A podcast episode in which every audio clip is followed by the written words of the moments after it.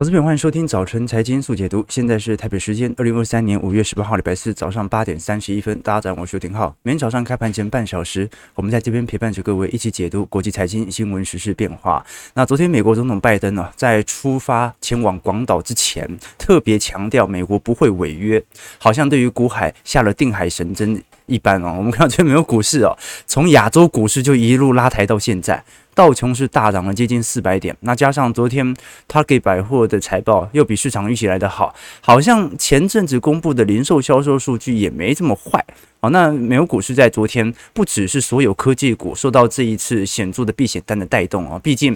短期内因为银行股卖压很重嘛，啊、呃，以前被视为防御性资产的银行股现在是风险资产，好、哦，那反而大家比较青睐大型科技全职股哦，啊，至少现在投到这一期也比较安全嘛。科技股的带动是可以理解的、哦，你看纳指昨天上扬了 百分之一点三 哦，重返了去年八月二十五号的高位哦，纳指又创今年新高了。那费半昨天也强涨了。接近 百分之二点五， 那重点是道琼标普涨幅都很大、哦、标普反弹也超过 百分之一， 几乎把本月月初以来的跌幅全部给吃掉了、哦、那就连银行股在昨天也有非常亮丽的表现，带动整个道琼指数向上冲，尤其、哦、昨天市场上最亮丽的股票当然就是台积电 A D R、哦、台积电 A D R 昨天飙到快要 百分之六 啊、哦、这说明今天台北股市在台积电的带动底下应该就会冲破万六了。那问题来了、哦、这一次终于冲破万六之后是一个假突破还是真突破呢？我们待会就要从市场的筹码面来做新一轮的追踪。好、哦，昨天自营商买真多啊，我记得是创历史记录了。但自营商本来就是这种短进短出的啦，哦，这个没有什么太大的长期的借鉴指标，但我们至少可以承认一件事情，本波台北股市真的闷闷很久了。你看美国股市这几大纳指的几标普的几大全指股，阿发贝 Apple、Microsoft、Amazon 啊，平均涨幅都是三成起跳的啊、哦。但从今年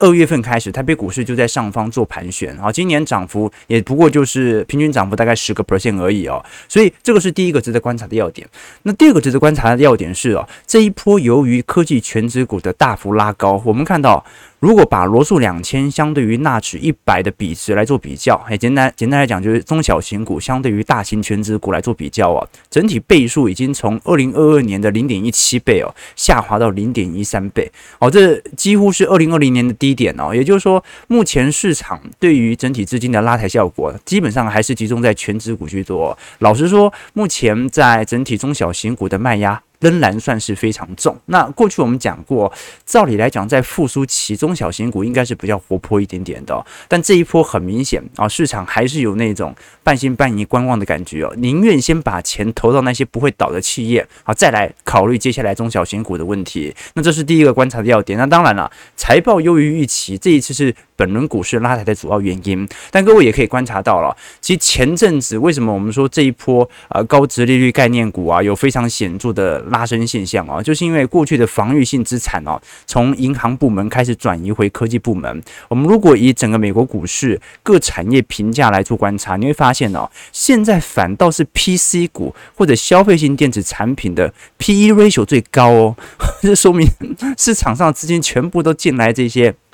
稳定的 三 C 电子产品了，那反而那些软体股的基期在过去一段时间啊，一直到这两个月才有显著的拉升。好，那我们先来观察、啊、就说美国的消费市场有这么旺盛到可以堆起这么高的泡沫吗？前两天美国才公布四月份的零售销售数据哦，环比才微增 百分之零点四 哦，比预期来的低。那好处是环比至少还在增加嘛，这个我们是二零二零年五月份以来的最差表现啦，因为本来景气就在一个显著的下行格局啊。不过如果你仔细观察十三个零售类别当中啊，其实还是有七个类别是增长的啊，也就你像是呃这个呃汽车以外的基本上大部分都在增长当中哦。那不包括汽这个汽油的话，你看像是汽车啊啊建筑材料啊食品啊等核心商品啊，老实说都有显著的上行过程。事实上，你如果把实体的零售下行的幅度来跟前几个月做比较，然后说这一波下行的力度已经没有这么快了，对不对啊？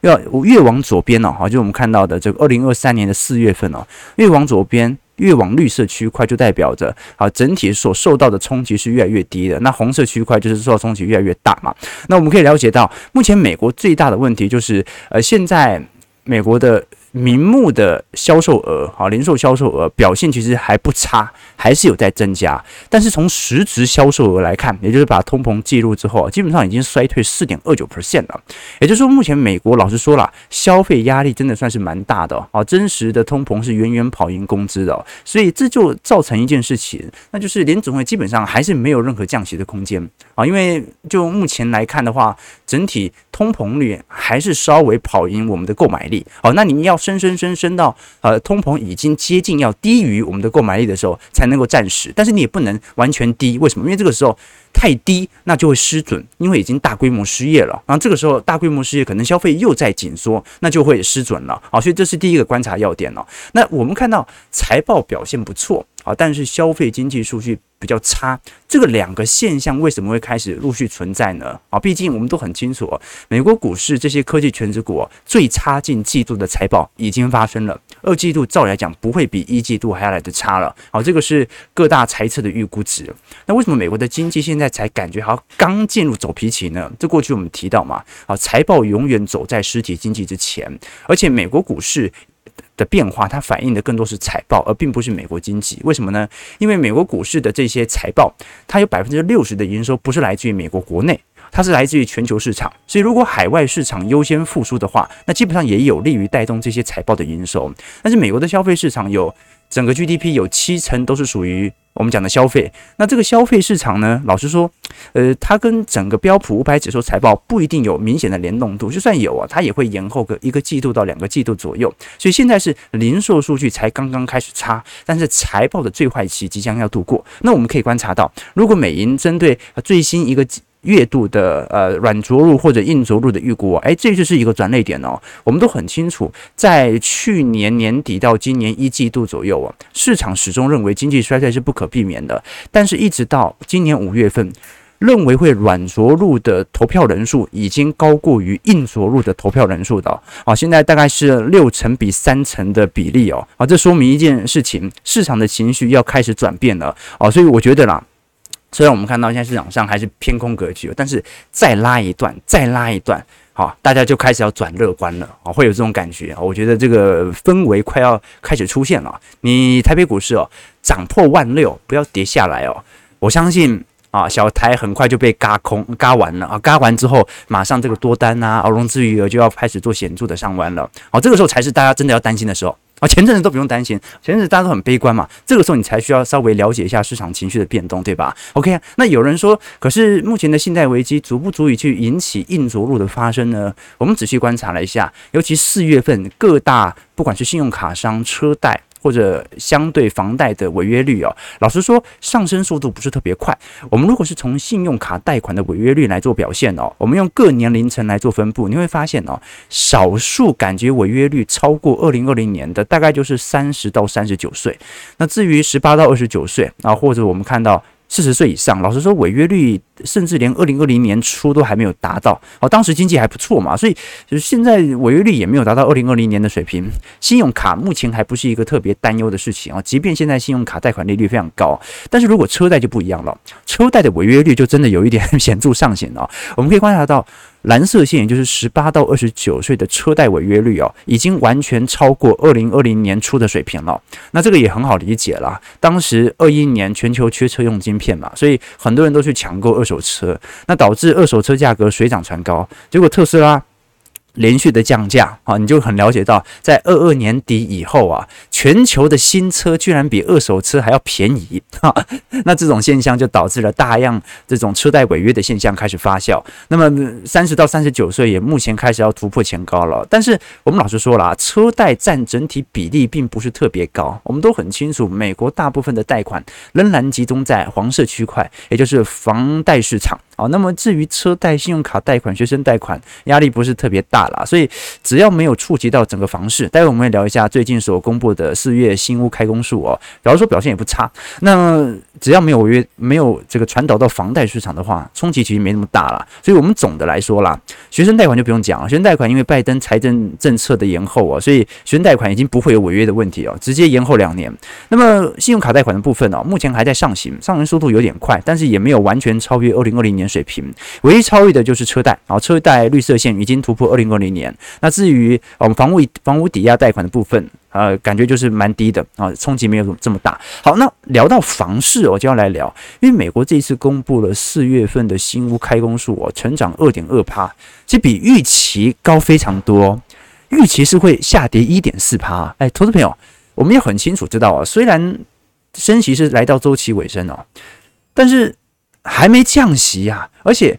利率也还保持在高位啊。结果还没降息以前，美国的房市已经复苏，未来可能反映降息所造成的房市拉抬。四月开工屋成长了 百分之二点二， 市场预期是下跌 百分之一点四、啊哦、所以前值是下跌 百分之零点八 嘛。四月新屋的开工表现还蛮不错，有一百四十万户哦，啊，这也比市场预期还要来得高，也比上个月、前个月都还来得高。这说明什么事情？美国房市正在复苏，而且这个复苏根本利率都还没调降，联总会也没松口，它就先复苏了。所以到时候真的调降，那得美国房市会涨到哪里去呢？我们可以观察到，如果以 N A H B 哦，也就是美国的房市指数来做观察，这张图表是美国这个建商的信心指数哦，目前已经上行到五十以上了啊、哦。这个美国新房市信心指数哦， 五十以上是一个龙枯水位啦， 五十以上就进入扩张格局， 五十以下是紧缩格局。那你可以看到整个美国房市的绝对低点，大概在整个二十二年的年底出现之后啊，一季度就开始随着股市的上弯开始逐步的反应。那么当然，美国房市的好转，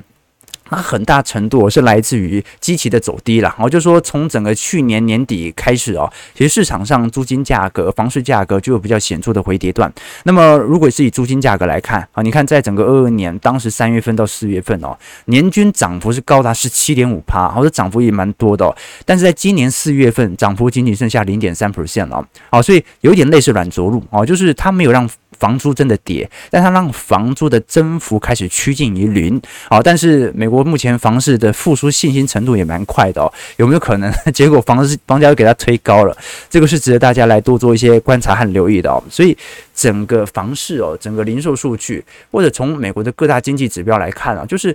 嗯，还蛮坏的。好，但是好像也差不多要来到尾声的这种感觉。那财报的话是已经度过了尾声，财报就要完全取决于未来的复苏期了。好，这是最差的情况已经发生，但不代表未来会多好啊，要看各自公司的努力，因为大家库存还是很多，只是库存已经最高点见到了这种感觉哦。那现在市场上短期内为什么股市有显著的拉抬现象啊？除了我们刚才所提到的这些经济指标之外啊，其实最重要的、哦、还是属于短期上的情绪波动了、啊。很明显，因为这一次美国总统拜登哦和众议院议长麦卡锡在礼拜三啊同步重申，他们会尽快达成协议哦。那么虽然现在拜登在广岛正在开 G 七 的领袖峰会，但预估礼拜天就会回来，然后继续召开会议哦。那我们都很清楚哦，啊，这一次耶伦已经公布哦，美国财政部现在手上只剩下八百七十亿美元的现金了。那六月一号当时是胜利的底线嘛，那么如果按照投行的预估啦，巴克莱认为大概在六月五号到八号左右钱会全部烧光啊，就是你采取的所有技术性的延后政策都会失败啊，因为钱已经真的都已经烧完了。那么大概在六月五号左右，巴克莱预估美国政府就会正式的破产关门啊。不过我们也观察到嘛，之前跟投资朋友分享过，到底在整个五月份有没有人认为会有这个真的美国美国债务上限所形成的倒闭问题啊？基本上还是有接近七成到八成的人是不认为的啊。虽然比四月份稍微少一点点，但是还是可以了解到市场并不把真正的危机放在这边。怎么说呢？我们来观察美银最新所统计的啊标普五百指数当中哦，啊这啊不应该讲啊美国五百位基金经理人针对全球衰退预期的预估哦。那你可以看观察到，其实五月份相对于四月份哦，其实大部分的衰退指标都在走皮当中，而且现在美国债务上限的问题哦，甚至是排在第五名，根本就没有人在担心这件事情哦。市场上现在最担心的是什么？第一个是全球的银行系统性危机可能引发的系统性衰退，这个是大家最担心的。不过五月份担心的程度已经比四月份担心程度还要来得小。那第二点是高通膨的维持导致联总会持续的鹰派政策。好，那第三点是地缘政治的问题，这个就稍微有点上升哦。这个地缘政治包括俄罗斯和乌克兰，也包括中国和台湾。好，那么这个是美，你知道外资啊，外资本来对于两岸局势就比较紧张，高盛甚至编撰了一个两岸风险指数，目前仍然维持在高档当中。也就是说，你说巴菲特为什么会觉得啊，地缘政治对于台积电影响很大，所以他决定要出清呢？他是有来由的。外国人真的都很怕两岸的问题啊，虽然这个岛内没什么感觉啊，但海外投资人的确对于台北股市有更多的风险溢酬的要求。什么叫风险溢酬？我们学过资产定价模型都很清楚哦。我们在衡量一个商品哦值不值得我们投入的时候，除了无风险利率之外，必须再加上适度贝塔值的风险溢酬，也就是呃，我买一只台北股市哦，首先无风险利率就十年期公债殖利率。如果我买台北股市报酬没办法超过十年期公债殖利率，那我就不用买台北股市了嘛。台北股市看起来就是有风险啊，好，那我就不如买公债就好了。所以首先台北股市的报酬一定要包含十年期公债殖利率加上我的风险溢酬，而台北股市越危险，风险溢酬的要求程度就越高，那我就必须等到台北股市越便宜的时候才会来进行购入。然后这个就是很多外资对于台积电的看法，所以你才会感觉到巴菲特是其中的一个代表了。当然啊，这个问题也是排在全球第三啊，第四名是全球系统性的信贷风险有没有可能从其他方面爆发？第五名才是我们现在提到的债务上限的问题。哦，所以老实说啦，市场即便拖到现在哦，仍然不认为美国债务有真的违约的机会在。C D S 价格的上涨更像是摩根大通主导的尝试的压迫民主党和共和党尽快达成谈判。事实上，美国债务上限哦，它早就该做一个长结构性改革了，因为它会碰到债务上限，是因为美国债务上限设定的是绝对值，全球通膨，全球的资产净值每年都在增高当中，不碰到债务上限才怪的。事实上，美国债务问题哦，相对于其他国家没有来得这么严重啊。美国目前整体债务，因为美国是世界霸权嘛，它本来就可以有比较高的债务的 G D P 比值哦，大概在百分之一百二十五 percent 左右啦，啊，就是说一点二五年不吃不喝，美国人就可以把这笔债务全部还完。日本人多少？日本人接近三百个 percent 啊。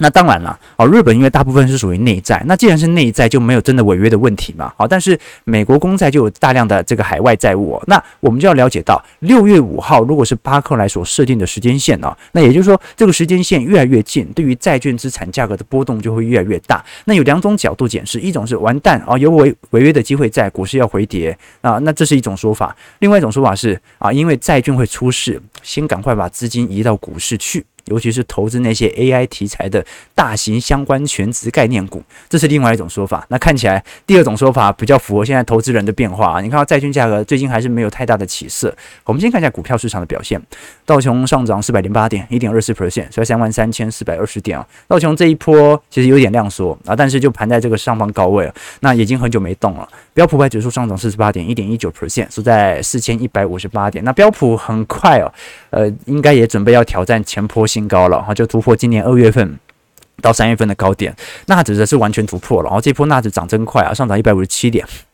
一点二八 percent， 是吧？一万两千五百点啊，哦，那纳指本波的持续创高，基本上就是往去年的八月份高点来做迈进了哦。费半的部分涨点七十五点 二点四九 percent， 所以三千一百二十四点哦。费半这一波乖离回调比较显著一点点，但是也是标准的底底高格局啦，所以整个多头氛围正在形成当中啊，哦，但是要看整个下降趋势线能否完全的突破啊，哦。不过投资朋友都知道，如果是我们的会员投资资产朋友哦，我都知道我偏好科技股居多，哦，这一波的确这个乖离哦，你看到呃拉的是比较高一点点，但是这是一个正常科技股的乖离现象啊，哦，就科技股的波动度本来就比较大。哦，所以，呃、你大可以投资 S P Y，哦，甚至投资 V T 就好，哦，来尝试的跟整个市场报酬贴近啊，哦。但是不改变的情况就是永远都选择在周低周期低乖离的时候来进行布件。我们做周期投资哦，就永远买在衰退期，永远买在低乖离。那难免有时候进入到复苏期，有时候进入到扩张格局哦，你不知道它会走多久，所以你还是要有适度的资金布线。但是这个时候就靠乖离，也就是股价下杀的时候来进行左侧的投入。好。哦，那之前啊，哦，你看费半盘了这么久了，然后你看到台北股市盘了这么久了，这一波开始喷出了，那就要看看什么？看过去我们一直看到的市场，一直到今年一季度到二季度中旬哦，这种悲观的情绪会不会改变？照理来说，至少从台北股市层面哦，如果万六站上超过一个礼拜哦，情绪应该是要回来的。如果情绪还没有回来哦，那那真的会喷哦，真的会大喷啊，哦！照理来讲，因为万六就是一个我们讲的平台整理区的突破口了啦，所以我觉得照来讲情绪要差不多要回来了，那我们再到时候再来观察一下。好，那科技股五大天王昨天是全数收涨啊，最值得关注的是台积电 A D R， 台积电 A D R 昨天暴涨了 百分之五点八二 啊。哦，这一波换算折价台币大概是五百六十块，哦，溢价幅度高达 百分之七点九二。 那这一次日本首相岸田文雄哦，呃，跟美国的 Intel、 台湾的台积电、韩国的三星等主要晶片商哦，啊，正在进行高阶主管的会面哦，希望这些国际大厂能够在日本啊持续设厂来扩大合作。好，啊，这个是呃对于台积电近期的消息哦。那另外一点是特斯拉，哦，特斯拉昨天涨幅也蛮大的，哦，有 百分之四点四一。哦，昨天是特斯拉的股东大会啊，我们后续有机会来跟投资朋友做追踪。今天因为时间因素啊，那比较重要的事情是，马斯克其实提到了未来十二个月，他认为经济将复苏。哎，投资朋友，你还记得马斯克前两个月说什么吗？哦，他说，呃、你看联准会当时早就该停止升息，你看现在经济即将进入严重衰退了。哎，结果马斯克现在讲，预估未来十二个月经济将会显著的复苏，特斯拉将站在有利的位阶。哎，这个很有趣哦，这很有趣哦。所以，呃，我们先首先讲啊，啊，不管是以前我们看的 Michael Berry 啊认错，还是现在马斯克啊有本来对于经济抱持的前瞻的引诱，到现在认为复苏期即将来袭哦，呃，怎么说都可以啊，毕竟啊，每个人对于当下形势的判断都不同哦。真正你要观察的是什么？真正你要观察的事情是哦，特斯拉什么时候停止下调车价，开始上调车价？那就是景气的绝对复苏期啊！当然啦，可能股价会更早提前反应啊，但是你要判断它到底认不认为景气在复苏啊，你看特斯拉的车价就可以了。我们都很清楚，特斯拉在过去一年当中采用的是高浮动价格策略哦。我们看，比如说，我们以 Model 三 Model 三 为例哦，你看它的整体起售价和美国汽车的平均成交价格之间呢，大概就只有三百美元左右的差距哦。其实它在整个美国的重要汽车商当中啊，其实是尽可能的把售价跟成本来做贴近。我举个例子啊，哦，比如说十七年当时 Model 三 哦，啊，马斯克宣称它的售价是 三点五万哦，那当时几乎反映了美国的新车的平均价格 三万四千九百四十块，所以电动车当时就已经完全贴近在燃油车的价格了。那现在呃 Model 三 哦，今年一月初的起售价是 四万六千九百九十块，美国的新车价格是四万七哦，也就代表特斯拉现在真的比大多数的新车还要来得便宜，这也是在过去一段时间它能够大幅度的扩大电动车在美国市场的原因哦。再来讲，美国电动桩其实没有特别多，好，大部分都是集中在加州西岸部分哦，那现在哦开始在中西部也有非常显著的拉升现象了哦。那更重要的事情是哦，我们都很清楚 Model 三 和 Model Y 哦，在去年年底开始进行了高幅度的价格调降。那这个价格调降很明显是为了反映景气走皮期，尝试着在全球市场进行业务的扩大。因为照理来讲哦，从马斯克的逻辑来看，他没有必要现在抢着去把这个美国市场吃下来啊，因为美国市场它的竞争对手就 Rivian 就那么小一家，占比太小了，所以美国市场它已经几乎是完全吃下来了。唯一的重点在于海外市场，尤其是中国市场，它能不能顺势的把它给吃下来。而现在我们又很清楚，呃，现在特斯拉整体的库存水位哦，基本上是二零二二年一季度的有没有有没有四倍到五倍啊？非常非常高啊，所以它进行了大幅度的降价，尝试的第一销库存，第二尝试的在海外市场进行市占的扩大。好，那现在问题来了，过去很明显它的调降策略哦，并不是什么针对单一市场怎么样，最为明显的就是因为库存问题。那现在问题来了，经济它如果认为真的要复苏，它就不能再调降车价，它应该要开始有逐步啊，止稳啊，在价格开始下方盘旋，甚至在今年三季度、四季度应该有缓慢调升车价的需求存在啊，并且在今年的四季度到明年一季度啊，也就是美国的消费旺季啊，做最后一波毛利率的显著拉升啊，这个是大家值得观察的要点哦。OK， 所以呃，每个人说的话方式都不同啦，但是你要看他怎么做。好，那最后我聊一下美债的问题。刚才我们聊到说，其实美国债务上限是这一轮市场上对于拜登始终有一点信心存在的原因哦，那事实上真的有一些动作在美国公债开始发生了，就是我们都很清楚，现在美债其实真的是很不确定，就你很无法理解，对于政治人物来讲啊，到底是完全的选举第一，还是在同时保持着某种经济稳定度当中来做抉择啊。至少我们从昨天看到，日本最大规模的几家金融机构啊，针对 Q 一 的外债的增持啊，规模达到了两百七十亿啊，也就是根据呃，不管是三菱集团或者三井住友或者是瑞穗金融哦，集团在礼拜一同步发布的海外债券的购买金额报告啊，大概增量规模高达两百七十亿美元，也就是现在日本人正在大幅度的搜刮美债哦。我们很清楚哦，全球最大的美债持有者啊，第一名日本啊，第二名就中国紧紧追在后了。那呃，中国过去一段时间，它抛售美债的原因是为了稳汇啦啊，就是你也你也不能说它想要去美元化啊，这个。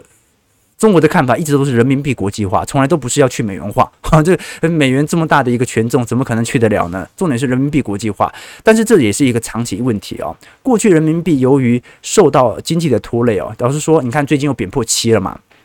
昨天带这个整个亚币走贬了。那过去一段时间人民币的走疲哦，导致它必须尽可能的去抛售外汇储备、抛售美债，来尝试的进行人民币的止稳。所以那个是。呃，中国人行本轮抛售美债的主要原因啊，并不是他真的就是要让美债垮台啊，他抛也抛不完的啦，总会有人去接。那真正的问题在于哦，现在整个日本市场开始进行大幅度的美债的收购哦，那有没有可能有利于整个美国国债资本的体系稳定呢？这是值值得观察的第一件事情哦。那第二件事情是，其实这一次我们都很清楚，日本长期的低利率啊，已经导致日本国内的债券资产。老实说，已经没有太大增值空间了。日本人现在唯一去买的两大资产，一个是日本股市，因为在创新高；另外一个是海外的利率固定型产品哦，或者固定收益证券哦。那这就导致了我们看到，对于啊美国公债的持有量不断在激增当中，因为美国公债殖利率的确在近几年是有持续走高的迹象存在啊。反倒是境外机构啊，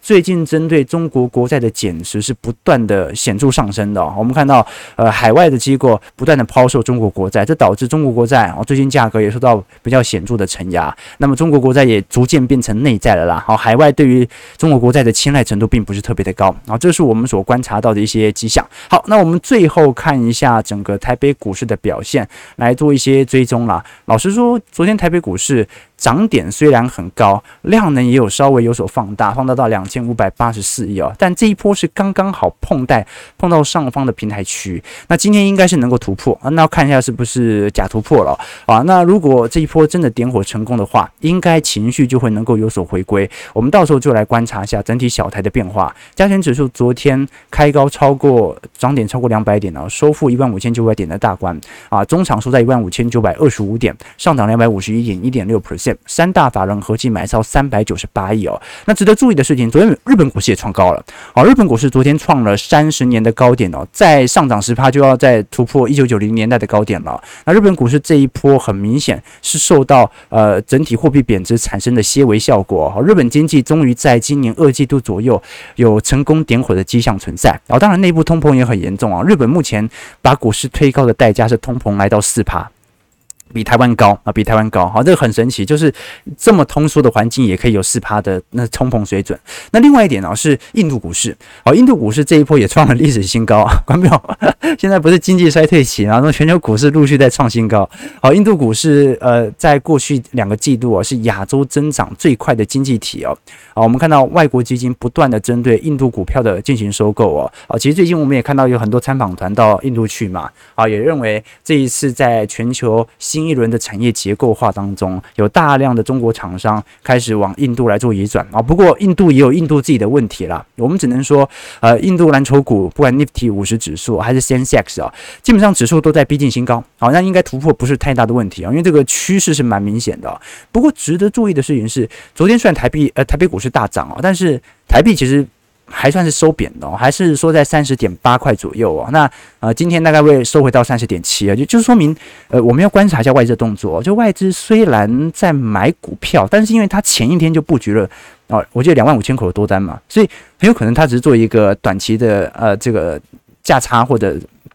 内部的呃价内操作。那如果台币的汇率也没有走升多少。那你就说它不是玩真的嘛，对吧 ？OK， 这这是第一个要点了。当然，美国股市涨那么多，台北股市肯定会有一点系统性的回补、啊，但是重点是看整体外资对于台币市场有没有明显拉抬的味道存在。如果台币还是贬在 三十点七、三十点八， 那这一波就是完全涨假的嘛，对吧？你看昨天人民币，人民币昨天昨天昨天直接破七了。哦，那这一波人民币很奇妙，人民币完全不守的哦，就是昨天连那个上影线都没留，这说明。呃，现在大陆的看法很明显哦，呃，有尝试着想要让人民币续贬啊，就是过去是为了要稳汇啊，过去经济没有那么差，那这一次是真的出口有点拉不太动了，所以必须由人民币的走贬来尝试的进行出口的拉抬。好，那这个是外资啊、呃，不管是针对人民币还是台币的看法，从三大法人的动向来看，昨天最值得观察是自营商啊，哦，自营商买了两百多亿哦，真的是创历史新高，买的比呃这个外资还多，自营商最近买了两百三十二亿哦，外资也才买一百六十七亿而已哦，所以突然之间。你说自营商带头冲啊，冲过一个礼拜啊、哦，很自然的所有人都回来了，我们就看一下到时候的变化了。但是小台的部分目前还是偏空啊、哦，所以你就看它这一波会嘎多久吧。好、哦，这一波会嘎多久啊？这一波其实大概在前天，也就是一万五千五百点左右的关卡哦，那个时候是呃第一波的大幅的空单开始进场嘛，我们就看一下这一波会嘎多久啊、哦，不知道能不能。来一个大波段了，因为毕竟台北股市已经沉寂蛮长的一段时间了。我们一直跟投资人分享嘛，这个投资哦，买股票要有想象力，卖股票要理性和现实啊，中间要学会睡觉啊。你看我们睡觉睡了这么久啊，是不是终于可以等到一个大的波动呢？值得观察。你看最近，最近大家都很清楚嘛，这加权根本没有人在玩呐、啊。啊、哦，你像我们这种投资 E T F 的、哦，已经。已经已经沉寂很久了啊、呃！这一波 O T C 的整体成交量哦，是在二二年、二三年哦，有一个显著的拉升效果。二三年上行速度来得更快啊！现在 O T C 成交量啊、哦，都快要整体比重都快要、呃、快要超越整个加权了。我应该不讲比重，然后就说整个呃上行的速度啊，市场交易量的增量啊。好，那都已经快要超越加权了，这一波加权会不会有一个显著的拉升，就值得大家来多做一些留意了。那既然加权开始有所拉升，照理来讲，中小型股有适度的熄火，其实算是蛮正常的，提供给投资朋友多做一些参考和留意了。好，我们看一下台北股市的表现，台北股市上涨一百六十四点，收在一万六千零八十九点哦，突破了万六关卡啊、哦。今天量能的部分哦，预估蛮大的啊、哦，大概会有两千八百亿到接近三千亿左右。他们回来了啊！大师兄回来了啊！少林足球，今天应该大家就回来了。好，那我们就来观察了，大家回来这一波会多久了？因为呃，我们之前该做的事情都已经做了啊，现在就是让获利持续奔跑吧。啊，我们一直跟投资朋友分享过，我们看周期一定要看到未来啊六到九个月度，也就是两到三季以后的基本面的表现啊。市场总是要回过头看到，哇，这个全球股市在创新高，哇，台北股市已经上涨了两成，才会有那种高强度的追加意愿啊。那就算现在涨到现在啊，呃，现在也顶多就是第一波的追价值可能会开始出现，好，那可能还要再多拉个几百点呢、哦，才会有那种更显著的买盘。这只是一开始啊、哦，市场的情绪就这样嘛啊，你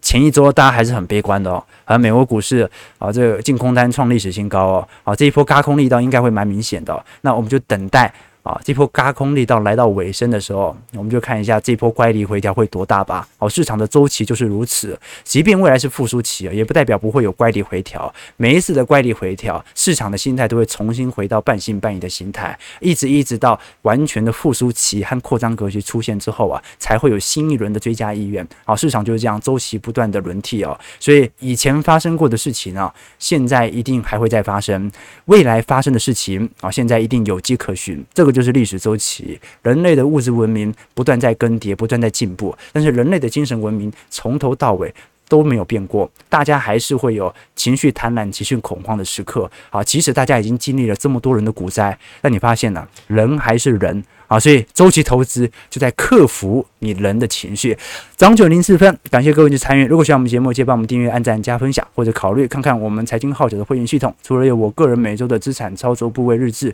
也会有一些专题影片、宏观专业报告、基础财经系列小白的课程，以及未来四个季度的听友会的收听权限，提供了投资朋友做。一些参考和借鉴，我们就明天早上八点半，早晨财经速解读再相见。祝各位投资朋友看盘顺利，操盘愉快。